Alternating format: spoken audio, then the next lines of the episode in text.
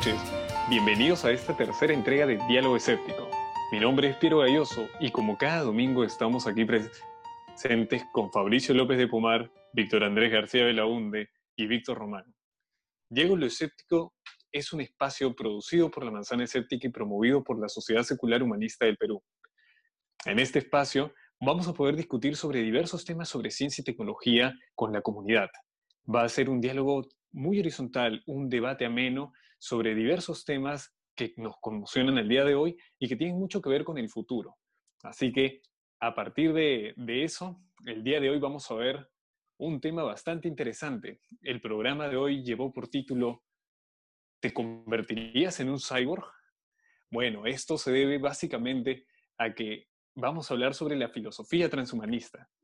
Para ello, Fabricio, ¿nos podrías comentar brevemente qué es el transhumanismo? En líneas generales, el transhumanismo, como mencionaste, Piero, es un movimiento filosófico que lo que promueve, lo que defiende, es esta capacidad que tiene el ser humano para poder dirigir su evolución eh, sobre la base de las tecnologías de la época. Actualmente podemos hacer referencia a las tecnologías que han salido producto de esta cuarta revolución industrial, la cual te la podría devolver, Piero. ¿Cómo podrías este, resumirnos estas tecnologías actualmente que, que, que, tenemos a mano para poder potenciar, reforzar esta capacidad, la que defiende el transhumanismo, de poder guiar nuestra propia evolución? ¿Cuáles serían eh, las principales con las que contamos actualmente? Sí, Fabri, claro, mira, la cuarta revolución industrial es un conjunto de fenómenos sociales que están vinculados a la aparición de tecnologías avanzadas. Se conocen como tecnologías NB y C es un acrónimo, las siglas son nanotecnologías, biotecnologías, tecnologías de la información y de las ciencias cognitivas. La aparición de estas tecnologías en la sociedad mundial ha generado un gran debate con respecto al impacto que puedan tener en la vida cotidiana. Estamos hablando de tecnologías como la inteligencia artificial, la ingeniería genética, el cultivo celular o la bioimpresión de órganos, hay muchas, muchas tecnologías dentro de esta familia que una vez más voy a repetir son las tecnologías avanzadas o tecnologías convergentes NBIC. Entonces, la cuarta revolución industrial es una etapa que para algunos académicos está iniciando, para otros todavía estamos algunos años de ingresar a ella, pero es una etapa de la historia que se va a ver marcada por la aplicación de estas tecnologías en nuestro día a día tecnologías que van a permitir comunicación casi instantánea, van a permitir que nuestro ecosistema físico, es decir, nuestra realidad, se vea aumentada con dispositivos electrónicos que van a recibir información de nuestras tareas, desde las más pequeñas, ni nuestros gustos en un celular, hasta en diferentes cambios de variables en una ciudad, tales como temperatura, calidad del aire y demás. Entonces, ¿Qué es la cuarta revolución industrial? Es una etapa de la historia marcada por los distintos cambios que van a que traen consigo estas tecnologías avanzadas. Ese es el contexto que al día de hoy estamos viviendo y que, tal cual mencionaste, puede servir para explicar y ahondar un poco más en esta fiebre del transhumanismo, por llamarlo de alguna manera. ¿Por qué hemos escogido ese tema? A propósito de ello, es de, este contexto en el que nos hallamos, la cuarta revolución industrial. Entonces, Fabri, creo que con el contexto explicado podríamos ahondar un poco más.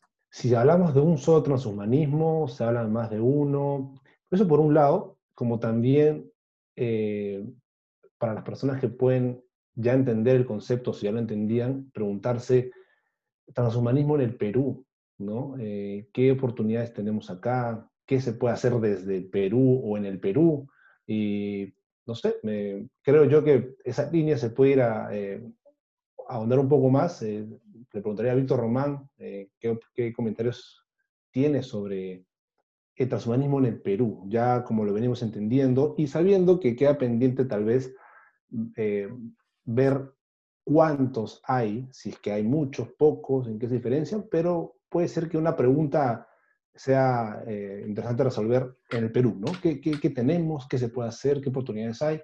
Ah, lamentablemente en el Perú las condiciones todavía no están dadas. ¿no? De hecho, a nivel mundial, esta pandemia lo que ha hecho ha sido frenar un poco la investigación en otros campos para poder concentrar nuestros esfuerzos en la, em, en la solución del problema en el que estamos actualmente.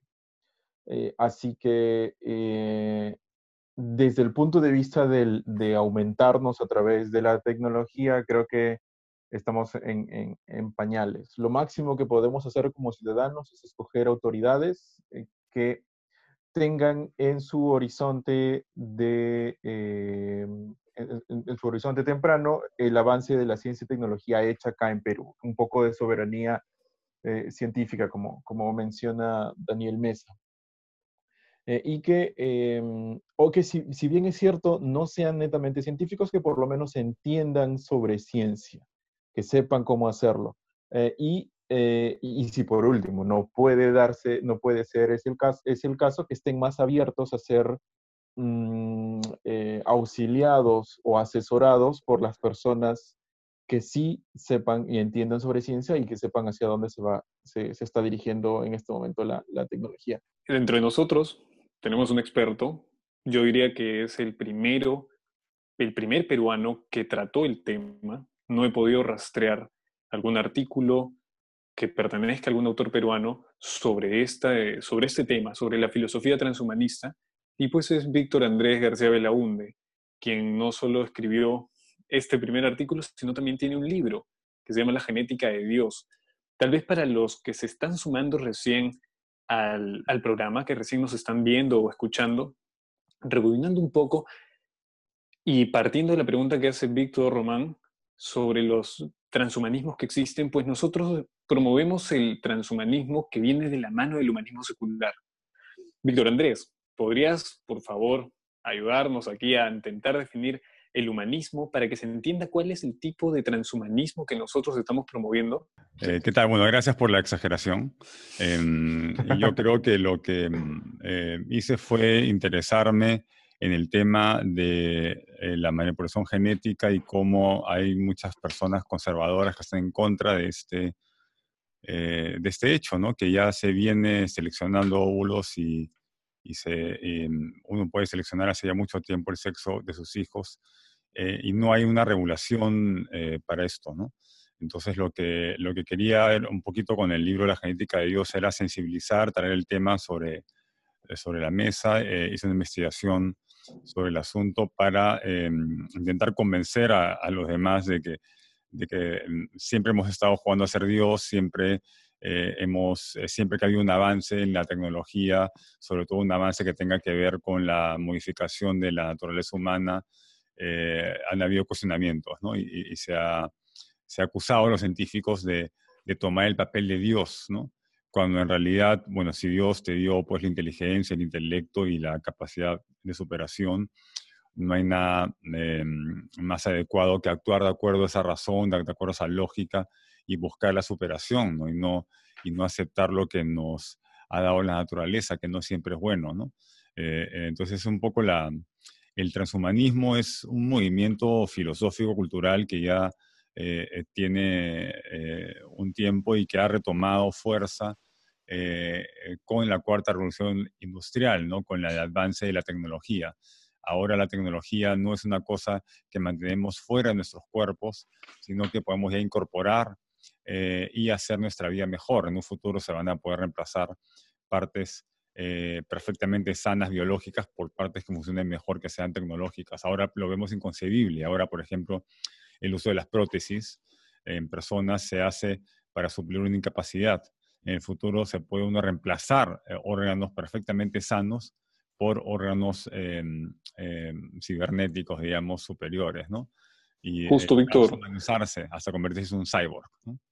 Claro, justo de ahí es que venía la pregunta, eh, el título del programa de hoy. ¿Te convertirías en un cyborg? Porque según la filosofía transhumanista desarrollaremos tecnologías que en algún momento van a ser mejores que nuestro cuerpo. Entonces, ¿qué podríamos hacer ante ese contexto? Definitivamente muchos problemas em, surgen y Víctor, tú expones, tú exploras justo en tu libro una de esas objeciones, que es la de jugar a ser Dios. No sé si te gustaría comentarla brevemente o si alguno de nuestros demás conductores tiene alguna, alguna respuesta con respecto a esto, ¿no? ¿Se convertirían en cyborg? Creo que es, tentador este, eh, el automejoramiento y con ayuda de tecnología. Pero lo que quería es responder a esta pregunta que por ahí mencionaste, ¿qué hacer? Y agarro y enfatizo lo que dijo Víctor Román. Eh, sea el área que nos dediquemos, ciencia o no, eh, este movimiento no es ajeno a, a la población general, por el contrario, lo que dijo Víctor Román, hay una necesidad de que nos informemos de todas maneras y sobre todo para escoger a las próximas autoridades, porque eh, si bien es cierto que todavía el Perú está relegado en temas tecnológicos, no lo somos a los efectos globales de esta base de tecnología. Entonces, eh, por lo menos es casi, en mis palabras, una obligación que nos informemos al respecto para tomar mejores decisiones y, hacer mejores elecciones para las personas que nos representen, porque si no, esta ola que ya viene, no, es nuevo, pero digamos que con, eh, la mayor aparición, mayor presencia de la tecnología, eh, nos puede tomar por sorpresa en más de una ocasión. Eh, ya vemos, por ejemplo, en otra, en otra charla que conversamos sobre las antenas 5G, y vemos la importancia de lo que es estar al tanto de la tecnología, de entenderla. Y a veces eso mucho pasa por también entender algunas cosas de ciencia o por lo menos tener el interés de querer preguntar a los expertos para informarse, y ya, se vuelve repetitivo, pero para tomar mejores decisiones creo yo que me, atrevería a decir que es el primer paso casi obligatorio que tendríamos que tomar como, como, como ciudadanos, ¿no? Eh, y lo que hace, digamos, la agrupación eh, o, el pensamiento transhumanista, a, a, mi entender, es, digamos, reunir esto, ¿no? O sea, digamos, encarar esta realidad actual en la que estamos para decir, si tenemos esta capacidad de dirigir más que nunca nuestro desarrollo, nuestra evolución, entendamos bien, pues, qué tenemos a la mano, ¿no? Entonces, resumo esto diciendo, ¿qué, qué hacer como primer paso? Informarse de todas maneras, sea al área que te dediques, porque de una manera u otra también la tecnología impacta en el área a la que te dediques también, ¿no? Sería como el primer paso. Aparte de que el avance tecnológico requiere de todos los, los campos, eh, requiere eh, de los contadores, requiere de los investigadores, requiere de los administradores, eh, requiere de los deportistas y con eso me callo y te, cedo la palabra. Quiero que te cortes sin querer. Mm, no, no, no te preocupes. Más bien, entonces, una vez más, el contexto que ha permitido que la filosofía transhumanista, según la cual se puede utilizar la tecnología para mejorar el potencial humano, el contexto ha sido la cuarta revolución industrial. El Perú, de momento, no tiene todavía la capacidad de aplicar muchas de esas tecnologías acá. Pero eso nos lleva ya no a las definiciones, sino ver un poco más allá. ¿Qué podemos esperar? Porque se va a requerir apoyo de la comunidad científica, de diversos profesionales, de la confianza en autoridades que puedan dirigir el, el, progreso hacia esos aspectos.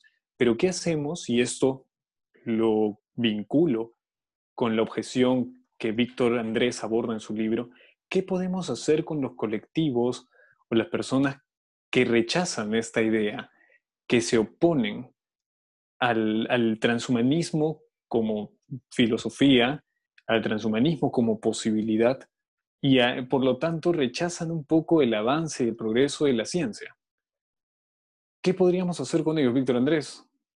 ¿Qué podemos hacer con la gente que no cree en el progreso? Pues no es el, gran problema del posmodernismo. Em, Mm, si no pueden cambiar, habrá que esperar que se mueran y educar a las nuevas generaciones. Si, están, eh, digamos, eh, antes del punto de no retorno, em, simplemente eh, intentar instalarles el filtro escéptico para que, para que puedan decidir mejor sobre su futuro. ¿no? Yo creo que, que es importantísimo enseñar a cuestionar tanto como a aceptar algunas cuestiones. ¿no? Eh, en normalmente en las universidades, en los colegios se enseña contenido científico, pero no se enseña a cuestionar ese contenido científico, se dan los datos como ya hechos, entonces aceptamos a, vivir con la hornita, eh, eh, digamos, a electricidad o, o, a gas, ¿no? la cocina a gas y de ahí aparece microondas y rechazamos el microondas en un momento, ahora ya tenemos tantas décadas con el microondas que ya nadie rechaza el microondas y lo ven como algo perfectamente saludable, bueno, la mayoría creo. Eh, pero de ahí de repente aparece otro método para este, cocinar y también comienzan a, dudar sobre esas cosas. Eh, igual antes no habían antenas, ahora hay más antenas y comienza la gente a dudar sobre la tecnología de las antenas. Eh, antes no había preimplantación, digamos, para las madres que tenían problemas em, para quedar embarazadas. Ahora hay nuevas técnicas para eso y también hay dudas al respecto. Eh, igual, cuando apareció el televisor, la gente pensaba que podía ser dañino, que, que le estaban irradiando, ¿no? Entonces, cualquier nueva tecnología que aparece, eh, nos, digamos, levantamos las antenitas y, y, lo debemos hacer, o sea, debemos cuestionar las tecnologías que aparecen, pero también tenemos que tener suficiente información científica eh, como para poder entender, por ejemplo, que las ondas no ionizantes no pasa nada, y etcétera, ¿no? Poder aplicar esos filtros eh, en base a las últimas teorías científicas para saber eh, que esa tecnología eh, es, confiable y que no hay razones para, por el momento, ponerla en, cuestión, ¿no? yo creo que lo que estamos haciendo en este momento, que es hablar sobre este tema, tocar el tema, ah, que más gente se entere, ah, traerlo a discusión, invitar a más mentes, es lo que nos toca hacer. Porque personalmente tengo un temor. Hace mm, varios años conocí a una persona, a un emprendedor de Silicon Valley, eh, hace casi ya cinco años, eh, y él estaba muy emocionado con respecto a esto de las tecnologías exponenciales. Esto era lo que recién se comenzaba a hablar en ese entonces. O bueno, no tan recién, pero no tanto como ahora. Ah, y, decía, él estaba totalmente seguro de que la tecnología por sí sola iba a comenzar a mejorar todo. Y no es así, eventualmente em, eh, ya se está viendo de que no es así, porque si tú te das cuenta, el, el, avance tecnológico sigue una especie de curva exponencial, pero eh, el avance social apenas crece y lo mismo ocurre con el avance este, económico. Entonces, como está ocurriendo en este momento, en algún punto eh, o el avance tecnológico te sube el, a la fuerza el avance social, o el avance social te tira para abajo el avance tecnológico. Entonces, ese es, ese es un temor el que tengo yo, uh, que se ha puesto eh, en que se ha puesto de manifiesto en los últimos años. Eh, yo diría que, que, este, con el ingreso de los movimientos nacionalistas en, en los gobiernos y eventualmente con estos grupos anticiencia que han comenzado a proliferar más. Ahora, ¿cuál es? No creo que haya una solución mágica para eso.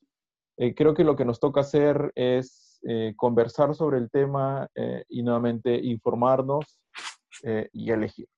Sí, efectivamente la tecnología de por sí es éticamente neutra, así que va a depender mucho de cuál es el criterio moral que tenga quien vaya a emplearlo. Podemos ver diferentes ejemplos, ¿no? La tecnología usada para vigilar a toda una población como en China o la tecnología a favor de un, de un florecimiento democrático como en Estonia, completamente distinto. Dependerá de mucho de cómo nosotros la apliquemos. Entonces ahí viene a tallar un poco la parte ética.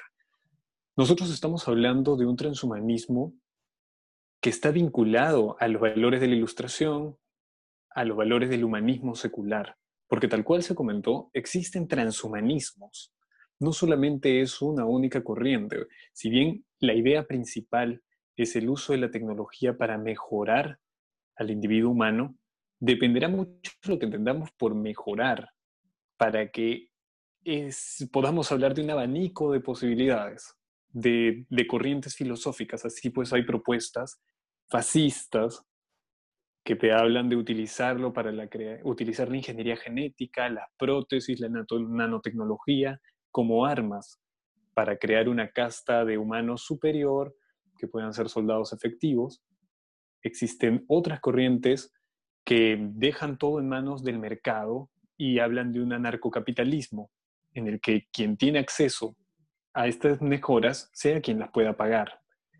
Otras corrientes se hablan de un, transhumanismo que vincule el, el acceso a la sociedad de estas tecnologías para todos, es decir, una transhumanización de la especie, incluso otras que abrazan la posibilidad de lograr una singularidad tecnológica en la que el hombre y la máquina terminen por completo de ser sujetos distintos, sino converjan en una nueva especie. Esto abre las puertas de la especulación sobre la posthumanidad. Ya no hablar del hombre como, como un individuo, un homínido, sino ni tampoco de un estado en transición, como lo es el transhumano, sino ya de un estado final en el que lo que vemos y entendemos por ser humano es completamente distinto, es algo que incluso escapa de nuestra comprensión. Entonces, una vez más, el transhumanismo como corriente filosófica va a depender para empezar, cuál, cuál sea la doctrina o la idea que nosotros recojamos, el sistema moral al que nos abracemos, para poder saber qué clase de futuro queremos, qué tipo de futuro queremos, sobre qué tipo de futuro queremos discutir. Entonces, ahí podemos un toque conversar sobre lo que es el humanismo secular, creo yo, la importancia de que en estos temas esté presente un discurso ético apropiado, democrático y prociencia. Sí, de acuerdo. Yo creo que lo más importante es, em, digamos, que los políticos conozcan eh, sobre las propuestas del transhumanismo, sobre las mejoras tecnológicas y sobre el potencial, como dijo Piero, de llevarnos al máximo florecimiento de la especie o llegar a hundirnos y autodestruirnos. Eh, China, por ejemplo, es un ejemplo de cómo se aplican la tecnología para el mejoramiento del ser humano en muchos aspectos, pero también eh, para, eh, para limitar libertades, para para subyugar la libertad de expresión y para mantener al individuo eh, eh, como parte de esta maquinaria, ¿no? Ese es un futuro al que no queremos llegar. Yo espero que China, eh, ya como la gente se está informando inevitablemente gracias a la tecnología, espero que, em, que pueda ser un, un, país democrático tal vez en 20 o inclusive en 10 años, ¿no? espero que el autoritarismo del Partido Comunista Chino no dure tantos años. ¿no? Pero Geopolíticamente hablando es muy difícil que eso ocurra. sí. Esa es otra discusión, sí. Claro, no, acá nadie es futurólogo, pero eh, yo creo que si a las personas le informas eh, suficientemente durante más de una generación sobre cómo se vive en otras partes del mundo, o sea, ya hay un punto en que los chinos pueden pagar su internet libre, claro, no los, no los, que, eh, los que tengan el dinero pueden pagar un Facebook o internet libre, otros no lo van a poder hacer, pero aún así es inevitable contener todos los huecos y, todos los orificios y la, y, la, información va a llegar a estas personas, van a eh, entender que hay otras maneras de vivir, la manera de vivir occidental y van a votar por vivir como el promedio del californiano, según una encuesta que leí sobre el lugar donde quisieras vivir en el mundo, ¿no? Parece que la mayoría de terrícolas quieren vivir en California. Ah, intentemos hacer del mundo California. Eh, no. Difícil, difícil. Sí. sí, preferiría este, Nueva Zelanda o algo así. Claro. o Estonia, que es el paraíso de la democracia digital. Digital. En Estonia ya pero no bueno, necesitas papeleos notariales, todo lo haces en línea.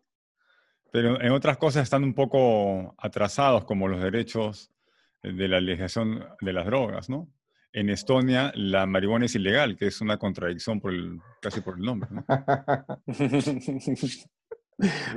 pero volviendo un poco al tema del transhumanismo, que tiene muchos, muchas aristas, hay muchos debates en torno a ellos, partiendo nomás desde la aplicación sobre la ingeniería genética, si debemos o no aplicarla, si aplicarla es deshumanizar, y eso solo es la ingeniería genética en una de sus aplicaciones, ya que podemos también mirar hacia la inteligencia artificial. ¿Nos va a superar en algún momento la inteligencia artificial? ¿Qué pasa si esta inteligencia artificial se revela e intenta destruirnos? O sea, son múltiples los debates que vienen de la mano con la idea del transhumanismo, con la idea de poder aplicar estas tecnologías para mejorarnos a nosotros mismos y con ellas, pues, permitir un desarrollo tecnológico aún mayor. No sé si quieren conversar sobre alguno de estos, de estos puntos. Yo, yo, quiero decir este, capaz, este, sigo muy, así como, como compartió este Víctor Román sobre el temor que detectó al conversar con, con su amigo, yo también a raíz de, discusiones, de conversaciones, eh, donde veo que hay un, una pelea contra tecnología e inclusive querer, querer este, o, o, esta nostalgia a una época donde había menos presencia de tecnología, eh, ya a título personal, eh, señalar que el transhumanismo está bien que hemos definido, pero otra manera también de, presentarlo a la población es, es un reconocimiento de algo que en mis palabras es un poco obvio, y es decir, la tecnología está avanzando, nosotros cada vez hemos demostrado que alteramos nuestro entorno para, nuestras, para nuestro beneficio, y en la medida que vamos también progresando, también para cuidar al, medio ambiente. Entonces creo yo que eh, me pongo en lugar de, las personas que quizás recién escuchan esos términos o, o han visto ¿no? el Instituto de Extrapolítica y Transhumanismo, no son, o sea, invitarlos a, ver más allá de estas palabras, eh, que es un llamado a la acción, un llamado a la información, un llamado a que esto no es teorizar y que estas conversaciones eh, tienen, digamos, el, el, propósito de que, de que aterricemos o que realmente reconozcamos eh, también, también lo, que se puede venir eh, muy a la mano, como por ejemplo los desempleos, ¿no? Este, el otro día conversaba un amigo eh, que hacía, hacíamos mención de, del trabajo de Oppenheimer, de, de Sálvese quien pueda, del libro, eh, sobre el tema de cómo esto, eh, los, los, trabajos se van a ir reemplazando eventualmente. Entonces, por ejemplo, ahí tenemos algo práctico donde nos, donde nos exige de alguna manera estar informados, ¿no? pero no pelearnos con la tecnología. Creo yo, a título personal, que las personas que, que critiquen la postura transhumanista, Víctor, este... No, también, también, también. Que la pelea no va tanto por ir contra la tecnología, sino como mencionaba Víctor, también a título mío, eh, efectivamente, el crecimiento de la tecnología es imparable, es imparable, y la brecha que se ha generado, en mi apreciación, con el desarrollo nuestro como personas, es una brecha enorme, es una brecha enorme. O sea, más bien creo yo que, digamos, habría que tratar de que, de que nuestro desarrollo como personas trate de de alcanzar o acortar la brecha con la tecnología, porque la tecnología no va a parar y, y, y es como eh, darle a niños, niñas, darle, darle un montón de tecnología y no tenemos que frenarnos con esta gran tecnología que está creciendo, sino a este niño, niña, hacerla madurar. Y para mí por madurar es informarse, el pensamiento crítico. Entonces, eh, cierro, esta, cierro esta intervención mía con, que yo espero que para quienes este tema es nuevo, no lo sientan como ajeno, sino casi es como que exhortarlos a que realmente reconozcan la necesidad de discutir esto, porque de una u otra manera la vamos a sentir, nos va a venir ya sea en forma de desempleo,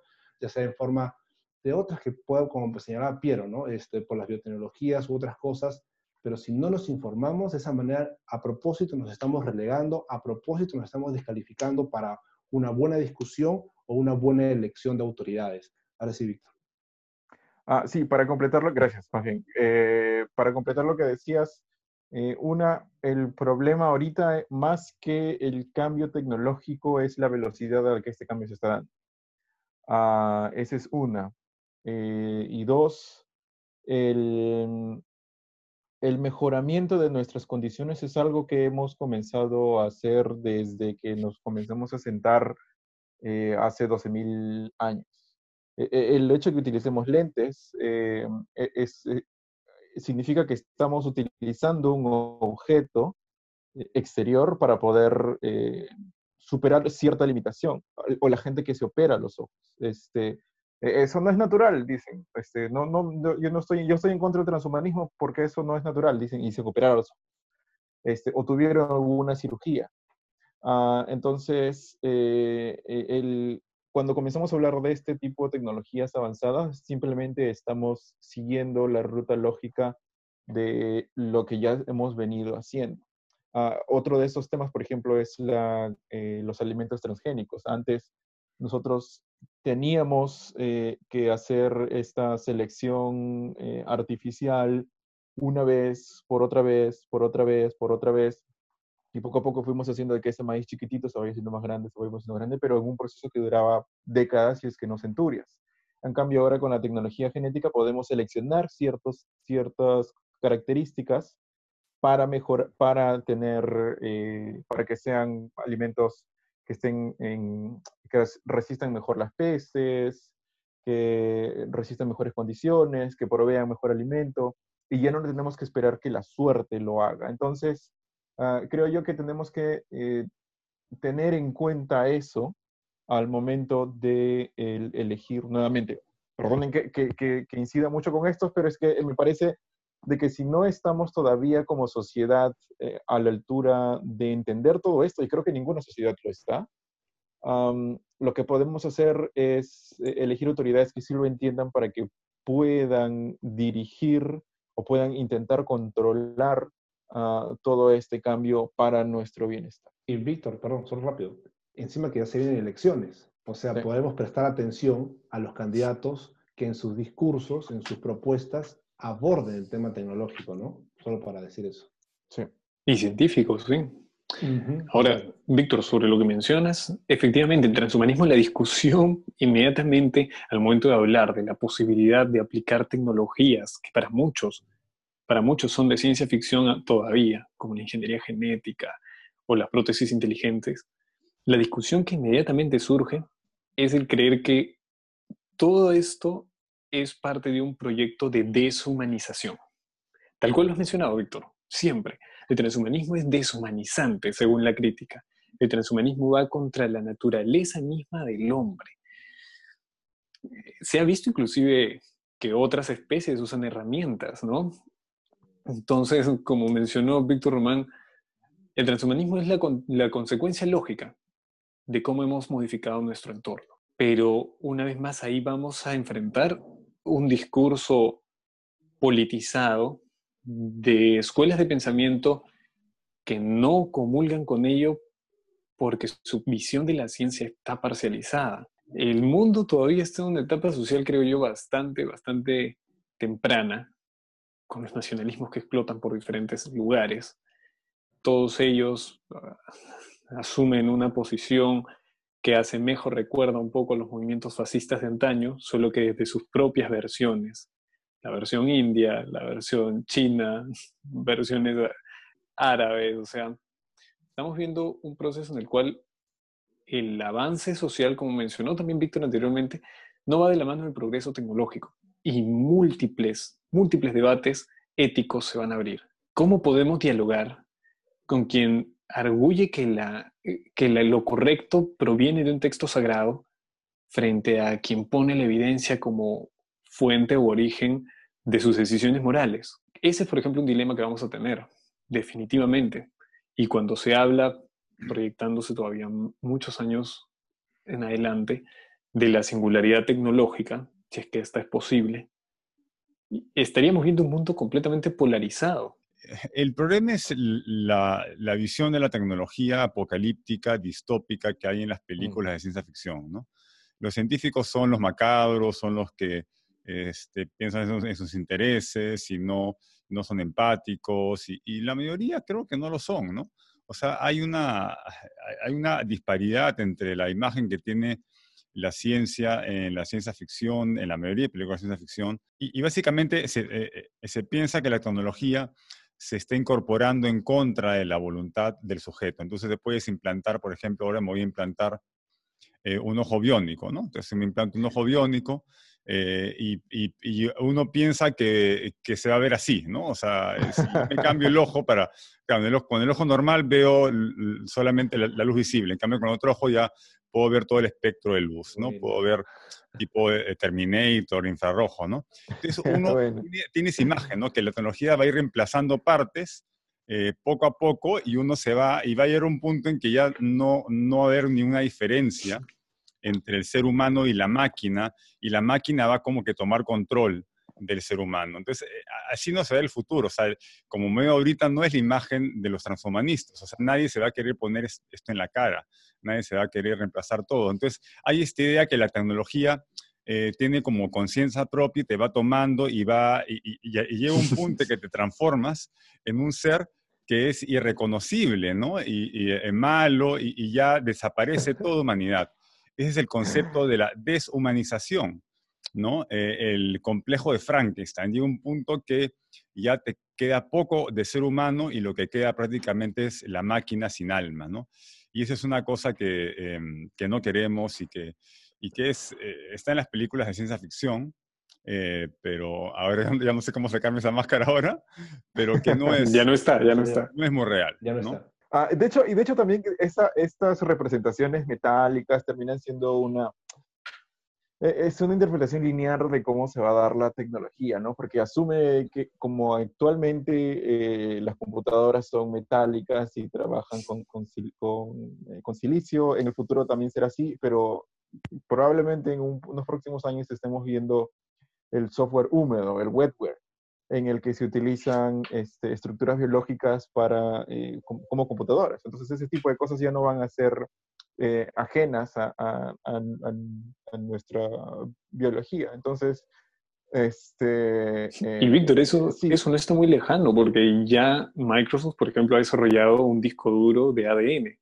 O sea, ya sí, pero son- existe la computación son- eh, con elementos biológicos. Sí, Claro, están, están en no fase, s- están en fase experimental. Todavía no, no, no, no tiene... No están en el mercado, uso y- y, definitivamente. probablemente esté en un, un periodo, en un eh, horizonte de 15 años, de 10 a 15 años. No, claro, lo que quería decir era que ya se ha empezado a, a buscar aplicación. Eh, Sí. No es solamente teórico. O sea, No, claro, sí, sí, sí, sí. falta todavía tiempo, está en desarrollo, pero no lo vean algo como algo tan descabellado. Inclusive se especula de la femtotecnología como algo incluso más pequeño que la nanotecnología. Esto obviamente a nivel teórico, pero vamos, ya se están viendo nuevos horizontes. Mm. Primero, primero, igual, primero tenemos que, sal- que salir de este embrollo en el que estamos eh, y asegurarnos de que no nos vamos a, a- a- terminar por mandar al diablo la, la civilización y, y el progreso este, con el cambio climático y con, con la crisis económica que se va a venir, si, si es que no la crisis alimentaria luego de esta, de esta pandemia. Pero creo que podemos pasar a las preguntas. No sé qué dicen ustedes, muchachos. Sí, que, Sí, claro, eh, porque Quería hacer un amplio. comentario final. Ya estoy completamente transhumanizado, ya no me queda nada biológico, soy una máquina pura. Y cuando ha pasado eso eh, en, en la vida real, eh, eh, las máquinas lo han hecho mejor que el hombre. Las máquinas manejan mejor que las personas, eh, cualquier instrumento, las máquinas computan más rápido y no hay ninguna razón para pensar que las máquinas no vayan a ser mejores que las personas en el terreno moral. Entonces, ¿qué prefieren? ¿Un androide o un policía que recibe coimas en el Perú? Entonces, eso tenemos que repensarlo, ¿no? se abren las, muchas puertas, efectivamente, ¿no? Y, y algo importante que rescatar, o sea, la idea de deshumanización suele aplicarse, por un lado, por el- la parte estética, cómo se va a ver, o sea, reemplazar, dejar que la máquina se apodere de mí y no quede nada. Bueno, no, no creo que sea así en el futuro, porque conforme vayan mejorando las tecnologías, va a haber formas de que nos sintamos inclusive más cómodos con ellas. Eh, Y, y por último, depende de nosotros. Depende nuevamente de qué, este, de qué, mm, en qué dirección las, las llevemos. Siempre tenemos que tener la capacidad de jalar el cable, de apretar el switch y apagar la máquina. Eso es importante, ¿no? Eso menciona también Nick Bostrom, porque No él es uno de los teóricos No- no sé transhumanistas si pueda, no principales. estoy seguro que se pueda. Él y Eliezer Yudkowsky mencionan que la inteligencia artificial al menos debería mantener ese principio, que seamos nosotros los responsables, pero cuando nos adentramos en la, en la teoría de la singularidad, no teoría, pero al menos en esta corriente filosófica, vemos que la inteligencia artificial se reprogramaría a sí misma. Entonces, ¿hasta qué punto no tenemos control de ella o tendríamos control de ella? Sí, Ti- Tim, Tim Urban en, su, en este blog, Way But Why, eh, menciona, me parece que es haciendo una, paraf- este, parafraseando a Nick Bostrom, decía de que intentar desenchufar una superinteligencia artificial sería como que un, una araña eh, intente mm, detener a un hombre, a un ser humano, privándole de alimento, que en realidad son moscas. Pero en fin, no, igual eso es, eso, todo eso en este momento es, eh, eh, es hipotético y, y- y lo que podemos hacer es tocar estos temas, ¿no? Hablar. Sobre esta preocupación, como menciona Víctor Andrés, sobre dejar el cable, que podemos hacerlo, sí, es verdad, creo que compartimos ese deseo de que efectivamente aún quede una cuota de control. Ah, a mí me gusta también darle esta, de esta, esta mirada de, mm, que ya lo he escuchado antes también, o sea, no, no es propia, de verlo como nuestros hijos, ¿no? Eh, entonces, en esa medida, si nos ponemos como en rol de padres, madres, este, tratar de dar una buena crianza, si se puede entender, porque un momento en que ya no podremos tener tanto control sobre los hijos, o sea, estamos en una, este es mi, digamos, a título, ¿no? Este, en un momento donde tenemos que preocuparnos por cómo se las va a alimentar, eh, acá es el tema de los algoritmos sesgados, etcétera, pero o sea, mm. formarnos primero, o sea, mientras aún tenemos control, preocuparnos por la calidad de padres que vamos a ser o estamos siendo, porque llegará un momento en que después los hijos crezcan y ya estará... Sus propias decisiones. Claro. Nos desborden. la importancia de la friendly AI, ¿no? La inteligencia artificial amigable, que desarrollan Yudkowsky y Nick Bostrom. Pueden revisar sus trabajos, son bastante amplios, tienen muchos textos sobre ello están buscando la manera de programar una inteligencia, una superinteligencia artificial amigable. Ahora, sobre los humanos, sí es importantísimo la educación, no solo científica o crítica, sino también el desarrollo de la, de la empatía. Víctor, te, está, Víctor Andrés, te está visitando ahí un, un eh, post humano. Sí, porque como comentaste que querías inteligencia artificial amigable, yo diría que más amigable que alguien que sepa bailar y tenga un buen ritmo, ¿no?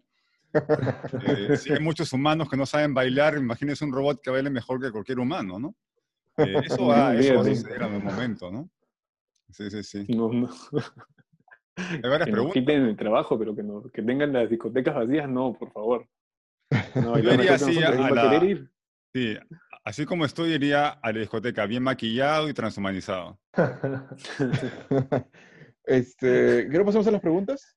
Sí, sí. Eh, a ver, por favor revisemos si que alguien tiene algún comentario, alguna pregunta. ¿Qué tal? Es un comentario para soltarlo ahí y a ver qué reflexionamos de esto. Este, o sea, como humanos, siempre ha habido ese tema de respecto a quién es el, líder de los sistemas y el miedo tal vez, no sé si a una dictadura, del hecho de poner a un organismo que de una forma puede tener mayores facultades tanto de recepción de información, manejo de información y de, bueno, o sea, poder manejar muchas cosas a la vez por encima de un humano o un grupo de humanos. Eh, y bueno, se me viene a la mente el tema de, del hecho de cómo podríamos ver a ese ente respecto a lo que se le considera el poder, dominio y brecha de desigualdad en respecto a muchos puntos. Genial. Sí, Piero, ¿quieres, bueno, bueno, un comentario con respecto a eso es que ya ahora estamos viendo cómo la inteligencia artificial está empezando a reemplazar o tomar acción sobre diversos trabajos, reemplazando así no solo labores menores, sino también profesionales. Mm, es probable que en las próximas décadas quienes nos operen sean máquinas. Ok, quizás no lo hagan del todo solas, pero llegará un momento en que puedan realizar muchas labores por su cuenta. Entonces, mm, trabajos como los de los médicos, que suelen ser bastante complejos, van a poder ser reemplazados en algún momento. Y eso va a generar una, una brecha definitivamente entre el ser humano y el adelanto de la tecnología. Cómo poco a poco, hay estudios sobre ello inclusive, cómo es, van el mercado va a estar invadido por inteligencia artificial y ¿cómo haremos con la gran cantidad de personas que se queden sin trabajo? ¿Cómo las capacitamos? ¿Podrán ser capacitadas para un mundo en el que va a primar la programación, las biotecnologías? Mm, poco complicado y definitivamente hay mucho, mucha discusión al respecto, muchas propuestas, se habla de renta básica universal, la automatización de, de, los servicios lo más rápido que se pueda para que la gente simplemente viva como ser humano y no tenga que vivir trabajando para luego gozar de algún tiempo que tenga libre. Hay mucha discusión. ¿Alguien tiene algún comentario adicional? O sea, esa brecha ya se está dando sin necesidad de que surja el transhumano. Eh, Diego justamente hizo referencia al tema de la justicia, ¿no? O sea, eh, ¿qué tan justo es que una persona compita con una máquina, ¿no? Eso ya se ha planteado antes, por ejemplo, en los deportes se separan hombres de mujeres. La mujer normalmente es más pequeña, tiene menos masa muscular y, eh, en muchos deportes em, sería injusto que compita con un hombre, ¿no? Em, igual pasaría con las prótesis, ¿no? Si hay una prótesis que te hace saltar mucho más lejos que cualquier persona, como ya sucede, entonces no deberían ser incluidas. ¿Por qué?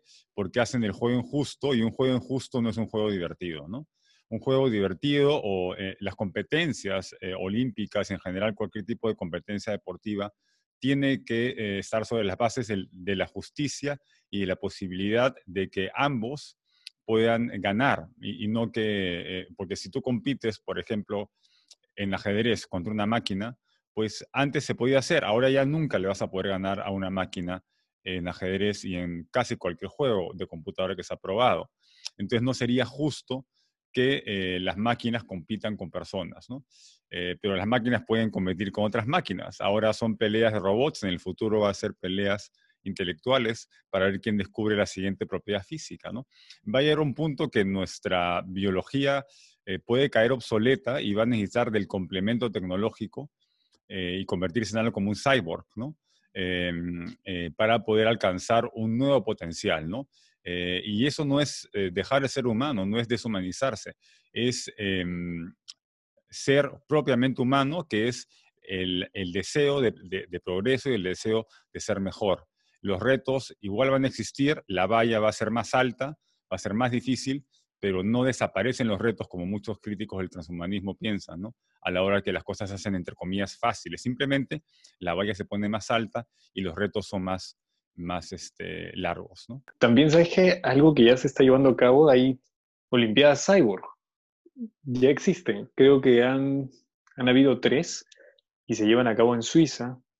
Es una competencia en la que diversas marcas auspician a personas discapacitadas con prótesis inteligentes, prótesis diseñadas para que ellos puedan no solo recuperar su potencial, el potencial perdido, sino para que tengan un rendimiento mayor que el promedio. Al menos esa es la meta. Es una competencia muy interesante, estimula el desarrollo tecnológico, además de que incluye en este tipo de deportes a un sector de la población que definitivamente pues tiene, tiene una seria una seria deficiencia, ¿no?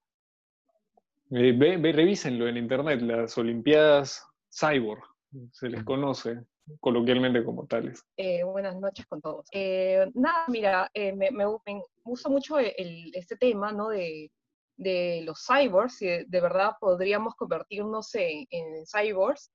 Y, y, la verdad es que yo soy una persona muy entusiasta también con, con este movimiento transhumanista. Ya siempre me, ha parecido algo muy interesante porque creo que ese es el, camino de la humanidad, ¿no? O sea, innegable. Pero eh, también me gusta escuchar muchas posiciones eh, contrarias o negativas a, a esta postura, ¿no? Por ejemplo, eh, hay un debate, claro, social, ¿no? Respecto de que hay personas que, lo rechazan por un tema que ya puede ser un, dogma, una creencia religiosa, una superstición, pero también hay una posición social que cuestiona muchos usos de estas herramientas, bueno, de, la tecnología incorporada o la biotecnología, la ingeniería genética y toda esta clase de tecnologías, porque eh, de alguna manera puede generar o abrir una brecha mayor de la que de desigualdad de la que ya existe a la fecha. Entonces, de alguna forma, las personas que tengan más recursos para, eh, para, para eh, tener, implementar este tipo de tecnología o biotecnología, no obviamente no, no, no, va a ser algo accesible para todos, ¿no?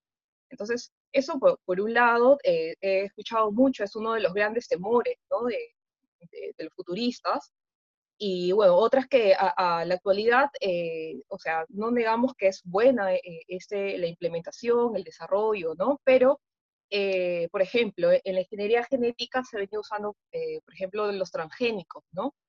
Que hay una posición bastante amplia que dice que, bueno, este tipo de tecnología lo que ha hecho es manipular como, la forma en que nos alimentamos de forma negativa, ¿no? Y que esto aparentemente eh, traería, ¿no? Bueno, es, una, es algo que todavía está en debate porque pues, he visto estudios que dicen que, que produciría algunos tipos de cánceres, ¿no? Y otras cosas. A ver si de repente ustedes me, me pueden refutar con, con otra evidencia.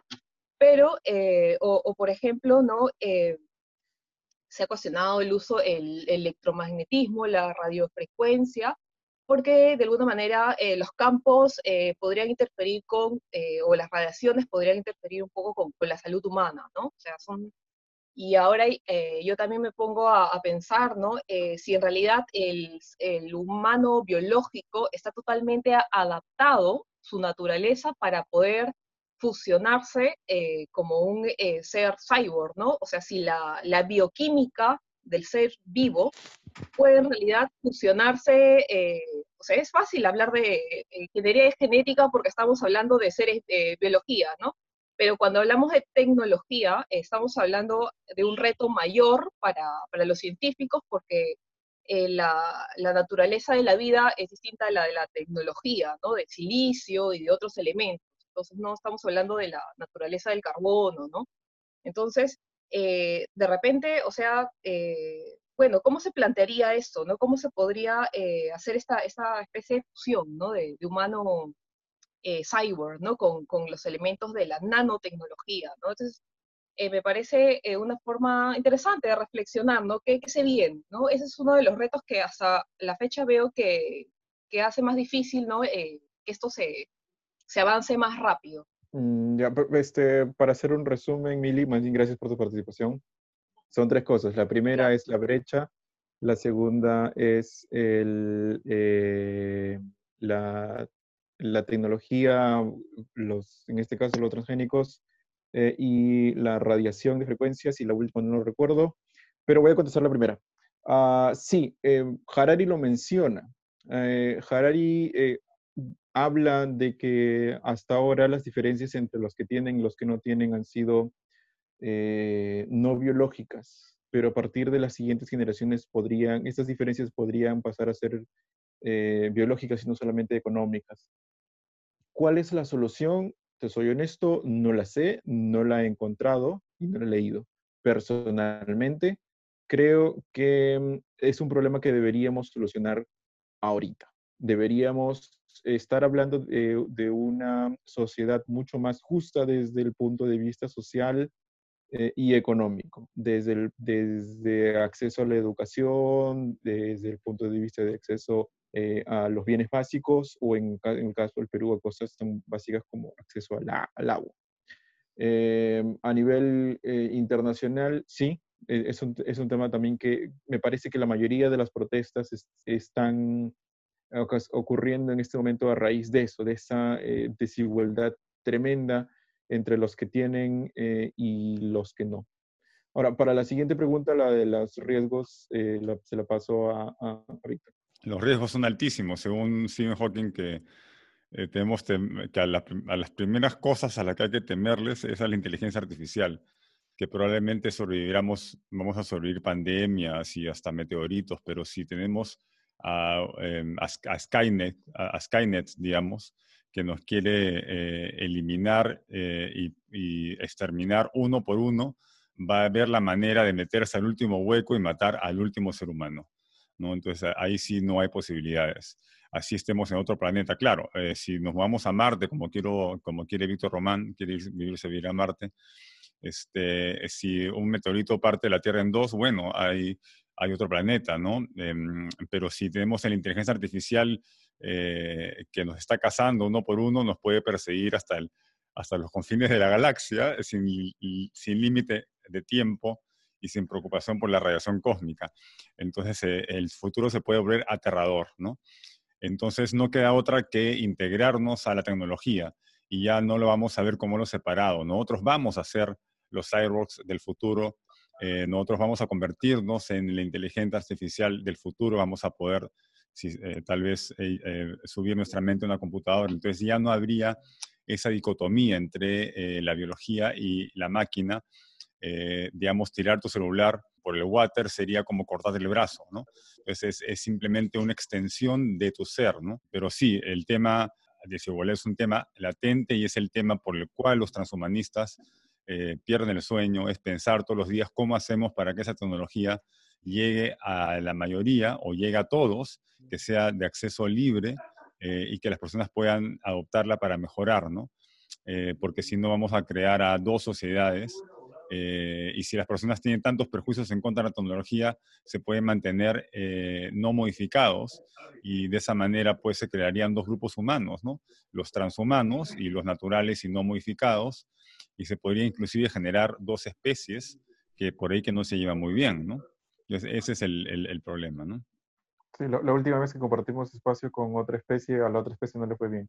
No, este los neandertales no sobrevivieron. No, no, no, no, quería dejar sin pasar este, las dos cosas que mencionaste sobre el electromagnetismo. En realidad no hay eh, evidencia de que, de que exista algún riesgo para la salud. Ojo, sobre un tipo de frecuencia específica. Claro, eso se refiere en este caso a lo de las antenas. Este, y la segunda es que los experimentos que se hicieron con comida transgénica eh, eh, o con, genéticamente modificada se utilizó con ratas que tendían a desarrollar cáncer. Entonces, el riesgo eh, de los transgénicos a través de que generen cáncer no, no, no, no existe, no está validado. Genial, tenemos una, una pregunta, dos preguntas más, Quique y Miguel. Me da la impresión de que en las cosas que han dicho hay quizás entre líneas implícito de que hay una resistencia al transhumanismo y asumo que se refieren que hay una resistencia al desarrollo tecnológico.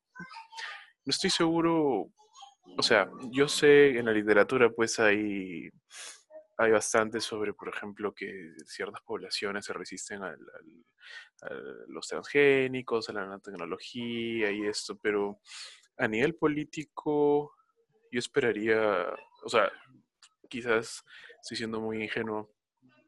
Lo que yo veo es que hay bastante apertura por, em, adoptar pues tecnología que ha probado ser útil.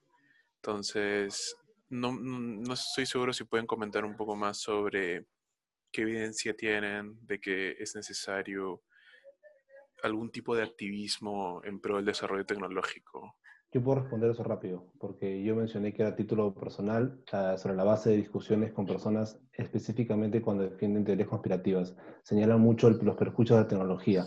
Así que sobre eso es eh, que hice mi comentario para, las personas que pueden señalar eh, sus efectos perjudiciales, eh, pensando en que quizás este avance, este control que tiene el ser humano sobre su propia evolución, no puede ser el camino, el mejor camino, ¿no? O sea, creo yo que si, si esto puede representar a un porcentaje de la población, que no es ese porcentaje, pero creo que está presente. Sí, un, eh, para complementar rápidamente, eh, normalmente los científicos son los que abrazan la tecnología, los que conocen de la tecnología, pero si es algo nuevo, también se considera importante y se, y se acepta, pero si es algo nuevo que, incluye la modificación del cuerpo, la gente se asusta, es que me voy a meter, ¿no? Están en contra de los chips que va a implantar supuestamente Bill Gates, em, y, la, inclusive las, em, los anticonceptivos, ¿no? Que uno se, se inserta, que duran un tiempo. La gente no, que me voy a meter cosas artificiales, ¿no? Entonces sí hay una, eh, sobre todo del, del, grupo de los, de los posmodernos y pseudocientíficos, sí hay una resistencia a la tecnología básicamente por ignorancia. La ignorancia genera temor, ¿no? ¿Qué va a pasar, no? Entonces, este, hay, hay de ambas cosas, pero también hay mucha resistencia. No, y también el sector religioso, no olvidar eso. O sea, la experimentación en células madres, en ingeniería genética, al menos en ingeniería genética el debate que se crea es con respecto a muchas ocasiones la sacralización del hombre porque, porque se considera esto una creación completa, finiquitada, casi divina. Entonces sí hay definitivamente diferentes movimientos. Los religiosos, al menos cristianos, se oponen a muchas de estas tecnologías, sí, claro que sí, basta entrar a sus foros, a los que discutan sobre transhumanismo, no todos, porque hay movimientos, hay un movimiento mormón, hay un movimiento anglicano, que también ven en el, transhumanismo en sí, cuando te hablan abiertamente de transhumanismo, no solo de ingeniería genética, sino de transhumanismo, lo ven como una oportunidad para la consecución y el logro de la promesa divina, de que el hombre se vuelva una imagen de Dios. Entonces, no lo ven como algo malo, pero sí existen movimientos y podría, podría yo apostar a que muchos de estos movimientos conservadores latinoamericanos polarizarían la, la sociedad al momento de abordar cualquier tema vinculado a estas tecnologías. No fue el año pasado que hubo un problema con un juzgado que, prohibió, una, una, pareja había tenido, había concebido por vientre de alquiler, vientre subrogado, un niño. Entonces, no, el fallo, el fallo que se dio fue en contra de los padres biológicos por un, prejuicio religioso. Entonces, vemos como si en casos específicos se va a manifestar esta polarización de la sociedad. Y no solo está ese rubro, sino hay quienes también niegan la posibilidad o del progreso, rechazan por completo el progreso, lo acusan de un mito, de algo falso, de algo ingenuo. Mm, y más bien ellos proponen que las tecnologías, en este caso avanzadas, sean únicamente destinadas a una élite y que la demás población las considere eh, parte de cuestiones mágicas, o sea, que la masa no tiene por qué conocer de tecnología. Esa es la propuesta arqueofuturista, que se podría considerar una, una vertiente transhumanista, al menos en el punto en el que tocan las tecnologías avanzadas. Ellos dicen, como la tecnología no puede llegar a todos, que la masa considere la tecnología algo mágico, volvamos, que vuelvan a sus raíces tradicionales, feudales, y que el adelanto tecnológico quede para una élite. Entonces tampoco es ese, esa es la solución, definitivamente. Pero sí hay movimientos, sí hay gente que propone esas salidas. Mm, no, no creo que, que no hayan movimientos oscurantistas. Y no solo están pues los conservadores, sino los posmodernos y los pseudocientíficos, tal cual dijo Víctor Andrés. Yo creo que Víctor, no, perdón, Quique, este, mencionó específicamente, específicamente el caso de los políticos que se pueden oponer a los avances tecnológicos. O sea, no la población en sí, sino más que nada las fuerzas políticas. Y ahí yo tengo un comentario, porque en el 2011 en el Perú se aprobó una moratoria de 10 años para la entrada de transgénicos. ¿no? Y los, los este, parámetros o los argumentos que eran para esa moratoria no, era, no estaban basados en ciencia, o sea, estaban basados en creencias científicas, este, creencias sobre mitos sobre, sobre los transgénicos y también en, el, en, el, en, los posibles problemas sociales que sí son, son atendibles. Entonces, este, pero si solamente se hubieran este, centrado en los problemas reales, que son los, problemas económicos o sociales por la entrada de transgénicos, el problema se podría haber resuelto mucho más rápido. Este, el, el, asunto es introducir pseudociencia cuando metes leyes para evitar que entren, por ejemplo, transgénicos o cualquier otra tecnología. No sé qué les parece. Por ejemplo, Militza mencionó que de repente estos este, transgénicos podrían dar cáncer o traer problemas de salud pero tengo entendido que en realidad no, no hay diferencia entre cualquier otro alimento o lo que tú consumas, porque en realidad casi todo lo que comemos se ha modificado genéticamente en algún momento de la historia. Incluso muchos de los productos que consumimos se han modificado transgénicamente y de manera natural en la historia, porque los virus, sabes que transmiten, son vectores este, que pueden llevar genes de una especie a otra.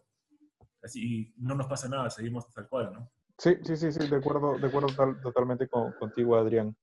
Este, y, y sí, ese es un, un, pequeño ejemplo eh, con respecto al rechazo de, de, la tecnología. Un, otro ejemplo que se me viene a la cabeza es la administración Trump oponiéndose a las energías renovables, eh, hablando del carbón limpio, etcétera, ¿no? Entonces, sí, sí se dan, estas cosas sí se dan. O lo que es más peligroso, la promoción de, de algunas tradiciones, como en la India, donde la ciencia pues definitivamente está bajo ataque porque algunos estamentos gubernamentales están promoviendo las ciencias védicas y arguyen, afirman que los antiguos habitantes de la región eh, habían logrado dominar la ingeniería genética, conocían de teoría atómica, energía nuclear e inclusive desarrollo aeroespacial. Entonces hay un ataque sí a la ciencia, incluso de parte de algunas autoridades. Y no creo que solamente se perciba eso en, algunas sociedades como la India, ¿no? Por acá también en repetidas ocasiones se ha escuchado algo similar. Buenas noches, chicos. Buenas noches ¿qué tal? todos. Hola, Kiomi. ¿Cómo están? Estaba escuchándolos muy interesante ese tema de la, del transhumanismo, la tecnología, la biotecnología, y ahora que han ahondado un poco más en el tema de los transgénicos, creo que ameritaría un programa en el que solamente traten de, de ese tema para poder dilucidar todas las dudas que presenta la población, porque si bien sabemos, nosotros, bueno, sabemos que esto de la ingeniería genética, la biotecnología, ya lleva siglos con nosotros y lo raro es que el debate se aplica solo en el tema de la agroindustria o la, en la alimentación. Sabemos que muchos medicamentos ahora se hacen por ingeniería genética, pero eso no molesta a la gente. No le molesta recibir, eh, usar productos transgénicos, pero sí le molesta cuando es a la hora de consumirlos como alimentos, pese a que no hay ninguna evidencia de que hagan daño creo que es igual, sería bueno que puedan tratar solamente ese tema en un próximo programa. Está súper interesante, chicos. Felicidades. Gracias. Gracias, Kiyomi. Sí, hay que agregarlo entonces dentro de los temas a abordar. Definitivamente es súper importante que el debate continúe. Los, eh, aquí todos estamos bastante al tanto de los últimos avances que ha habido. Yo creo que ya estamos a las puertas de una edad de eh, transhumanismo a través de la cibernética. En medicina, por ejemplo, tenemos lo que es reemplazo de caderas, rodillas, articulaciones. El cráneo, básicamente parte del cráneo entero puede ser reemplazado por una pieza nueva. Eh, órganos, los riñones eh, y otros están eh, avanzándose en posibles reemplazos artificiales. Es tan solo un pequeño paso para que un riñón artificial o un corazón artificial termine resultando mucho más práctico y conveniente que con el que nacemos. Entonces, eh, el progreso ya está dándose, no, lo va, no va a poder ser detenido por estos grupos conspiranoicos o no. La cuestión es eh, cómo evitar eh, cómo evitar problemas luego. Igualito que cuando uno compra una computadora de Apple, tiene que acceder a todos los requisitos que pide Apple. Eh, Apple tiene que saber tu ubicación, no puedes utilizar nada que no sea de Apple y todo eso. Imagínense tener un corazón que depende de los caprichos de una compañía grande. igualito que mencioné, hay muchas obras de ficción donde la gente a cambio de un cuerpo cibernético puede, no sé, hacer un contrato de 50 años al servicio de una compañía para pagarles o cosas así. Es bastante para pensar y definitivamente es un tema que merece mucho más debate y análisis. Definitivamente ha estado muy interesante, honestamente. Ah, respecto a lo que hablaron de la alimentación, ese es un tema que veo en mi carrera. Lo que, se, lo que mencionaron creo que tiene el nombre de alimentos nutracéuticos, que son aquellos que además de alimentar aportan un beneficio adicional. Por ejemplo, los alimentos con eh, fibra añadida o con alguna sustancia antioxidante, anticancerígena o cosas así de manera natural. Bueno, ese era el fin del comentario. Eh, muchas gracias. Damos por concluido entonces el tercer episodio de Diálogo Escéptico. Gracias a todos por haber participado. Saben que pueden hacer preguntas o comentarios e inclusive recomendaciones de temas a través de la página de la manzana escéptica. Y los dejamos pues para que a las 8, como pueden ver en la pantalla que está siendo compartida, Ahí está. Justo ingresen al programa que, gracias Adrián, al programa que el doctor Trónico, divulgador científico, miembro también de la Sociedad Secular Humanista del Perú, va a llevar a cabo por Zoom. Van a hablar sobre los transgénicos, si estos son dañinos o no. Hoy a las 8, no se lo pierdan. Pueden ingresar. Más bien, muchas gracias por haber estado presentes. Gracias por sus comentarios y hasta la próxima.